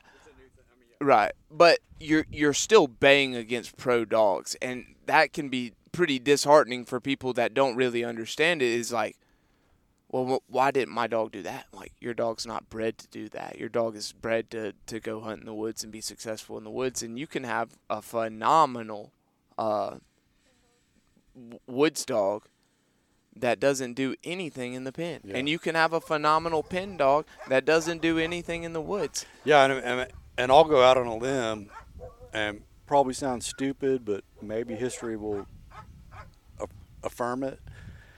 But I think the hist- I think the future of hog baying is in the woods class. I, I agree. I, I, I think, I think it has to be. It's kind of the, it's kind of the past, and then we Right. kind of got in this middle phase where they don't even have any place. Right. Like the woods class is just about two to three years old, Right. and before that, a woods dog had no place in Right. a baying, and now they're starting to have a place. I, I think it's gotta be I think it's gotta kind of revert back to that because otherwise y- y- you're gonna find your yourself kind of getting into a stagnated point Yeah. you know and, and anything in any area of life stagnation is not good Well, I mean, I mean, and not to diss the gooses Right. and the Clydes of the world because those are phenomenal dogs. Right. Like anybody who knows a dog Yeah. can watch those dogs and go, "Holy shit!" Yeah. Like that's amazing. But on the flip side, like I can not like I didn't go to Downsville this last time. right And like me and Monica were sitting here last night, and I was like, you know, two days before Downsville, I could have taken out a pen and paper and written down, written down t- ten dogs' names. yeah and they're gonna be in the top ten. yeah like every time and- man. and it's- every time And it's not to take away from those dogs because they're amazing, they do exactly what they're supposed to but it's stagnation when the same dogs win Right. every time. right You know what app I use on my phone more than any other app besides the podcast app to listen to this here podcast? I use onX. onX Maps is the most comprehensive mapping system for hunters on the market today. I use it all the time. When I was in New Mexico, I was looking at 40,000 acres of ranch that I needed to learn. I flip open onX and just start studying, studying the map. When I'm riding trails, I put the tracking app on. It helps me get around in strange country. I could mark water sources, food sources, bear sign, just all kinds of options within onX. You need to check out onX Maps by going to houndsmanxp.com. Click on the link on our sponsor page. You'll go right to onX Maps, and when you check out, Enter the code HXP20 and you will get 20% off of your order. Know where you stand with onX. And to get back to the woods deal, like yesterday, those hogs were tough. I mean, oh like yeah, yeah. They were they were a little small, but they were spunky and Yeah. and you know, they they were good hogs. I mean, he, he purposely did Oh, that. yeah. they was spunky enough. Like if you get in there with that board, yeah, you better stay on your Yeah. feet. I mean, like they're gonna come hit your board. Did y'all see And- the run this morning when? Oh, you we did. That girl, that girl almost got ate up, and the hog almost got out. He almost hit a two for one. Yeah, Monster got knocked to his feet in one of the hogs in the woods class yesterday. And uh, Yeah, I mean, you can't. I mean, that's the thing. Like, there, a hog is more dangerous in that pen than he is in the woods. Oh, 100%. Because he has no escape route. Right. So, like, it's a f- Well, he's got one escape route, and he has to get through you. to through get you. there. but I mean, it's fight or flight. Right. Well, basically, in a pen, you've taken flight out of the equation, so you all you've got left is fight. yeah. You better be on your toes. Well, like when when a pig comes at him, obviously, yeah. I mean, like we just said, they're the fight the the flight's out of the situation. But when that pig comes and balls them up, yeah, they better loop out. I mean, like if they're a woods dog, Oh, yeah, yeah. they don't need to be six inches away from his nose, barking him in the face. Like Right. Taking it. they're not going to do it for very long in the woods. You Right. know what I'm saying? Like loop out. I mean, Before they get unalive. Yes, you know, exactly. If you, get, if you Exactly. get beat up too much in the woods, you get unalived. You know, like you got to be smart about it. You know. and that's what goes back to the brain. Just like you said, you know, your dog. No, they'll, they'll go out that gate. Yeah. You know, when he comes Yeah. to. He's like, oh man. That's that's yeah. a brain. You know what I mean? Just like the whole time we've been sitting here, you said that you can your dogs bay. Yeah, they're rougher, but on a bigger pig, y'all get in there close, talk them into catching. right. Do you know how rare that is? You know what I mean? Like ninety percent of the world, that's either kamikaze, we're Right. gonna go in there and catch and get beat up, or they're gonna be like ours. Yeah, we want 'em- we want them to sit back and bay because it might be forty five minutes to an hour and a half if we can get Right. to them. And, and I think honestly, I think a lot of a lot of the bay until we get there and tell you to catch came from uh, came from cows hmm from from having cow stock. Yeah, and it comes from time and Right. time with them. Right, exactly. I, because we, so, um, our dog's mother wasn't even a hog dog; she was a cow dog. But I think a, a, a lot of that correlation. I know I know some boys um, that that have cow dogs in Florida. She has cow dogs, and I think the I don't know what it is about it, but that correlation you you can you can kind of finagle those dogs into doing what you want them to do, but it does take a lot of time. And it, it's just like if I take my dogs and I tie a hog, I can put my dogs in the same buggy in the back of the buggy with a tied hog, and they're not going to touch it. But that took a lot of time Exactly. it took a lot of time, and people were like, "Well, I, I don't want if I got if if I got a dog that will get off a hog before I put a brake stick on him, then I don't want him. He ain't game enough for me." I'm like, "Okay, man, you just tearing up the hog at that Mm. point, you know." and and you can ask Ed like my like mine for instance you get them out of the box they're twisting your arm you know Ed and Cody always gripe at me because they're about to break their fingers you know they it's, they want to go you know and I'm not gonna whoop them for that obviously um but it's a deep deep well you can get into because hog hunters haven't been breeding for that for very long and how many different breeds do they use to hog hunt Right. you know, on your coon hunting aspect, how long have coon hunters been breeding dogs? Yeah, Yeah. not so much for us. you It's know. it's it's funny because it's and I think people kind of overlook things and like I, I really think it's about finding what works best for you and and finding dogs that work in an applicable way for, for what what what you want them to be, you know, and, and there there are enough dog breeds out there that you can you can pretty well find no matter where you're at, no matter the way you hunt, you can pretty much find what you want. something to fit you. Right. And and I think a lot of people really try to um, overthink that and force dogs like I'm gonna get my blackmouth cur to free cast two miles. Like that's not what he's for, man. That's not that's not what the dog is bred to do. Um, And not saying there's some that don't do that, Right, But, but those are anomalies. Exactly, exactly. Those are anomalies. and uh, that's just that's just what a lot of people don't understand. I guess Right. is what I'm getting at. Well, and, and they, you know, that's like we were talking about it all the way up here. You know, the the top bay pen dogs are typically going to be Catahoula.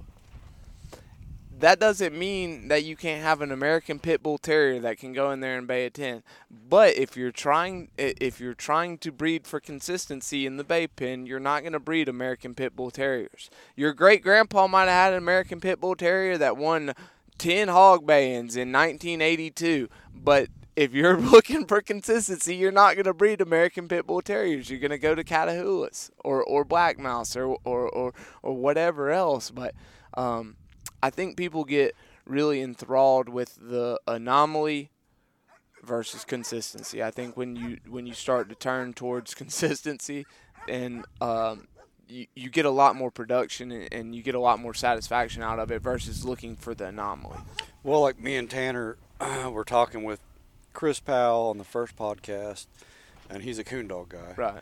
And you know, he's like, you know, if you're not getting 80% consistency out of your your litters, Right. then then you're breeding wrong. And we kind of had to be like, hold up, like you know, that's coon dog world. Right. But in the hog dog world, like we are like infants Yeah. compared to coon hunters, fox hunters, bear hunters, you know. And we haven't really gotten that like uh, yeah, we got black mouth, we got catahoulas, but still they're really just they're still really just cow dogs. Stock dogs. We have not they have not transformed transformed in what I would call pig dogs. Right. Where you can have a litter and get 80% consistent dogs. Right. And it's just a totally it, I mean it's apples and oranges, you know. Cuz like the nice part is you can have cow dogs, you can have pen dogs, you can have woods dogs, you know, and, and especially in that Catahoula. You know? Yeah. And then I've got some that swap and you know. I mean, really when I first started, when I first started hog hunting, it was uh, catahoulas. Yeah. They were just cowbred catahoulas, and like you were talking about, I got it the first ten years I hunted. I didn't own a bulldog, Right. and I didn't have to talk them into catching. Like, Right. They might, they would loose bay for maybe forty-five minutes till I got there. Right. As soon as I got where I could see the pig and there, where they could see me, Yeah. more importantly, Boston's here. when they saw me, they were like a pack of piranhas. Yeah. Like I didn't need a bulldog.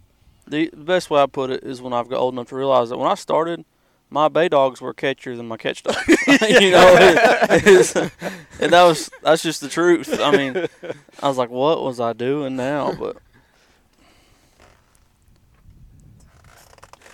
Yeah. Have they posted the two dog run order? Please. Thank if they hadn't already. Will you go check that for me, please? Thank you. Yeah, I mean, there's a lot of hog hunters that like, you know, don't get into the bay pen, and I'm I've, been an advocate for umpteen years. Like, come, I don't, don't just even come. Just just come. yeah. Just Yeah. come Like, hang out. don't even bring a dog to put it. I mean, Yeah. if you want to put a dog in, Right. Sure, come Yeah. on. But if you don't want to, I hardly ever do. Right. But come out. You're Like, gonna have a good time. That's the thing. You're gonna have a good time. you're gonna have a good time. If you don't, if you don't have a good time, it's your own fault. yeah, You, you like it's your own fault. It's who Yeah. you brought or who you're with. Like if you're not having a good time with somebody, yeah, Tanner's over here pointing at it. but if you don't have a good time, it, it's your fault. You Yeah. know, like there, like. Uh, like honestly, if it hadn't been for the bay pen, I probably would have never met Uncle Pat. You know, like yeah. and, and that that guy's like, I mean he he's full throttle and and he like I tell people all the time like yeah like Pat's my boy, and uh, he's like I'm like they're like man tell me about that Pat villain I'm like man he speaks in riddles. Like everything that comes out of it like you have to decipher and then glean information off of what he's telling you. And he's not just gonna tell you exactly how how how it should be said. He's gonna like put it in some type of riddle and then you have to process through and you and it like I'll be sitting on the tractor and I'll like oh that's what he meant by that you know? And, and like it's, it's cool to meet people like that that that because you know it, it, it's i never want to get to a position where i feel like i know as much as i need to know or don't have more space to to get knowledge from other people. Good or bad. Yeah. yeah. Yeah. Yeah, Pat's fun. Golly, that joker. When we got the thermal little scope at the house, I was telling them about about that yesterday. When we he was going down the road, and we was going pig hunting. I knew where there's pigs at. I know the road. I mean, it's right by Cody's house, and he's got that thermal out the window, and it's not on a gun, but he has it out the window looking. And I'm running 45, 50 mile an hour. Stop the truck! Stop the truck! I said, "Well, he's that field is full of pigs." I said, "Pat," I said, "It's full moon." I said, "Those are cows." I said, "I can see them." oh, all right, go ahead. He said, "You know, like it's just stuff I got all the time." Man, when I went and got girl from him, it was funny because we were we were going over to his woods pen, and uh, like we're driving down this dirt road, and there's like sixty dogs running beside the truck, and he's like, he's like, oh yeah, that's blah blah blah cross with blah blah blah, and like these dogs are running in front of the headlights, and so he's like, oh yeah, that dog's off of, uh, off of blah blah blah and blah blah blah. I'm like. Dude, what are you talking about? He's like, man, if I could catch that some bitch right there, you you need to take him home, but I can't catch him. I can't catch him. And uh, like, I mean, like, he t- the last time I went out there, I went out there with Hunter, and like this dog crawls out from up under his dog kennels, and it's got like eight feet of weed eater string on it. And Pat's like, man, we gotta catch that dog, and you need to take it home. And I'm like, what are you talking about? He's like, we gotta catch him and and he takes out a hoop and he he starts he starts and he throws his lasso. This dog like freak ass. I mean, he's gone. He's like 800 yards into the woods as soon as that rope tried to hit him, and uh, oh man, he's a fool. He's a. But at the same time, like how how many people? It, it's a fine line between being passionate about something and being like completely and utterly consumed by something, you know. And and I hope I'm still that passionate to be able to do that, but at the same time like I have to protect myself from being so consumed by something that I that I go down the wrong cuz I like I said I'm highly addictive in everything that I do and like it like I want to be the best in everything that I do, and I easily get consumed by things, and uh, it's it's not the normal things that normal people are are getting consumed by, but I I know for a fact that I'm capable of being consumed. So like I, at the same time, I kind of gotta watch myself, and like it's like I went hunting. I went hunting like it was last year. I was dating this smoke show, man. She was, gosh, she was fine. And uh, like all of a sudden, like I went out there and hung out with her on like a Sunday afternoon, and uh, like met her freaking mama and stuff, and sat there and talked about heirloom tomatoes for two hours. And like on Tuesday, she's like, I don't think it'll work, and like this girl is fuck smoke and like super like super down to earth which is pretty pretty uh, like not very common these days. And uh like i was like screw it. I was like i'm just gonna go hunting and i hunted for like 30 days in a row with my two red cur dogs. And like their pads are like busted up and stuff. And like every day they loaded up. But looking back on them like what an idiot, man. Like, what was I trying to prove to people? Like, I, I deleted all my social media. I was like, I'm, I'm, I'm sick of it. And I was like, I'm just going to go hunt. And, like, we, we had the worst, we had, like, the worst June as far as heat in Georgia. I think historically in, like, the last hundred years, and it was like 95. And I was dropping dogs, and it was 95 degrees at seven o'clock at night, and I, and I was still running every day. For what reason, I have no idea. But like that's what I talk about, like getting consumed by something. I like I I I am know that I'm fully capable of being consumed by something. So like I hope I never lose the passion, but I hope I don't get utterly and completely consumed by it. Yeah, there's worse things you could be doing. Oh, absolutely, absolutely.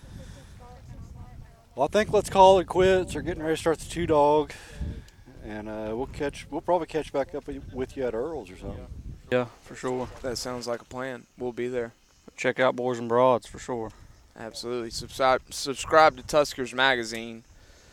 Um, and, and I just I just want to say a quick thank you to you guys um, because you know y- y'all have Tuskers it, it has really um, kind of helped calibrate us in, in the way that they do things. They do things the right way, and, and it's really helped kind of calibrate the way that we do things.